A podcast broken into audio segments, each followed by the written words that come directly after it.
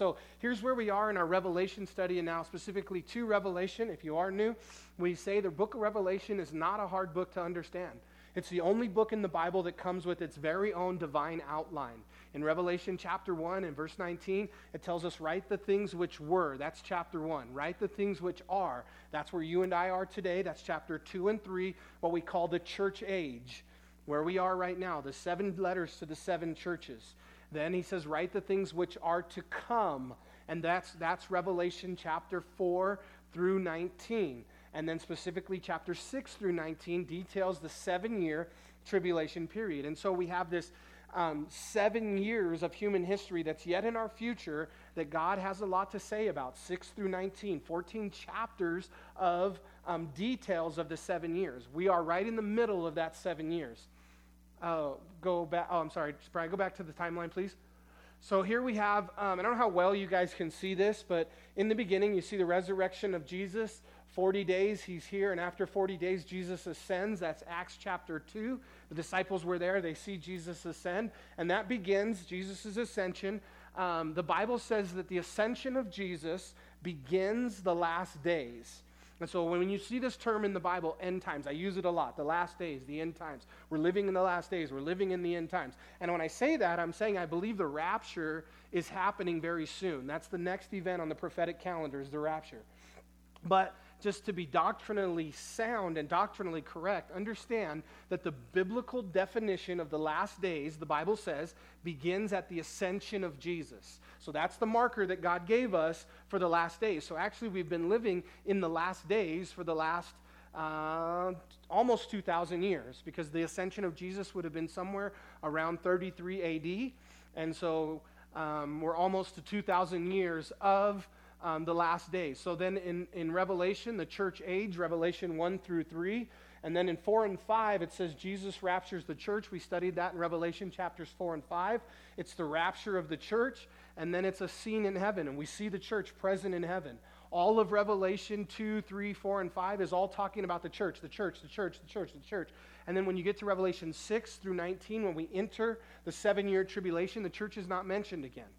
And, and, and because the church is in heaven and the church has been raptured. There's lots of um, theologies and doctrines about where the rapture happens. I don't think a lot of the theologians and biblical scholars argue about if there is going to be a rapture. The Bible's pretty clear about it. But they, they disagree on the timeline and where the rapture happens according to the seven years. Here in our church, we are pre tribulationists, premillennial, pre tribulation.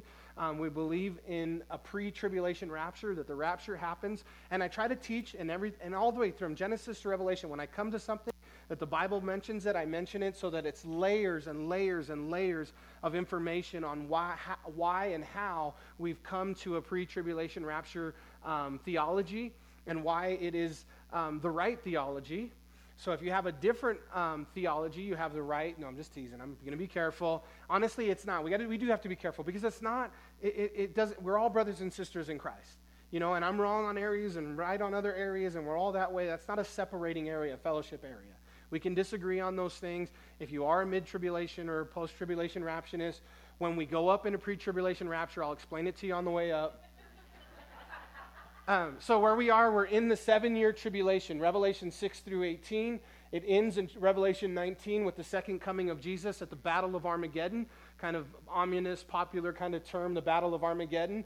And then the Bible says, Revelation 20, we enter a thousand year millennial reign of Christ, which ends in the lake of fire where Jesus throws Satan and all those at the great white throne judgment. You will not be at the great white throne judgment in Revelation 20. Everybody who attends the great white throne judgment will go to hell because their names are not written in the Lamb's book of life. Satan will be thrown in um, to the lake of fire at that time. And then in Revelation 21 and 22 is where we learn about a new heaven and a new earth, and we all live happily ever after. Now you understand the book of Revelation. And so, again, if you do follow that timeline and that guide that the Bible gives us in Revelation 119, as you read the book of Revelation, when you come to things like we're going to come today, you may not understand exactly what they mean, but that's okay. As long as you can put them where they belong in the timeline, then, it, then you can say to yourself, well, this is something that's going to be happening after the rapture, so I'm gone if I'm a believer in Christ. And, and, and it's something that's happening during that seven year tribulation. And that's where we find ourselves today. Last week was uh, chapter 7. The book of Revelation is um, not necessarily in chronological order, but it is.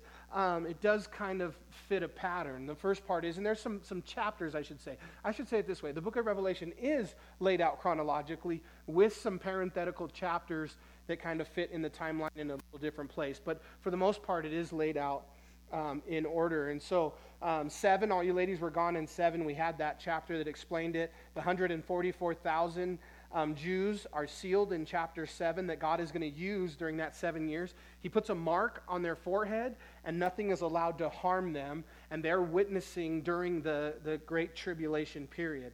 And so it brings us to chapter 8, verse 1, and it says, When he opened the seventh seal, there was silence in heaven for about a half an hour. And so we've had these six seals. Now, these are the first. The book of Revelation is uh, uh, surrounded by three groups of seven, three sevens of judgment that God is going to pour out upon a Christ rejecting world with the purpose of, of, of judging a nation or a Christ rejecting world, with the purpose of waking up a nation. What nation is that? The nation of Israel, as God focuses during this seven years on bringing the Jewish people back to himself, and very successfully, I might add, through this process, as God brings Israel, um, who have not received Jesus as their Messiah, back to himself. And, and so these things are happening, and, and we had we started with the seals, were the four horsemen of the apocalypse. That's Revelation 6.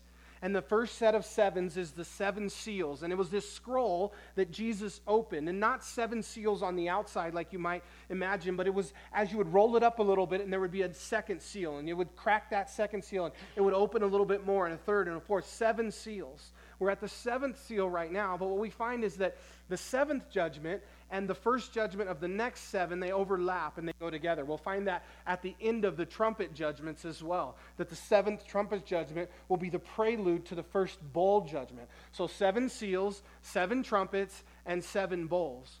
Now, the seven seals, we know they happen at the very beginning of the tribulation period. And, and it would seem that, you know, again, we're, we're guessing on some of this stuff on the time of it. We know it's, it's encompassed in the seven years, but exactly where, it's kind of hard to fit. But, but I, I think you could, you could be pretty close or know that the, the four horsemen have to happen somewhere uh, at the beginning of the seven year tribulation.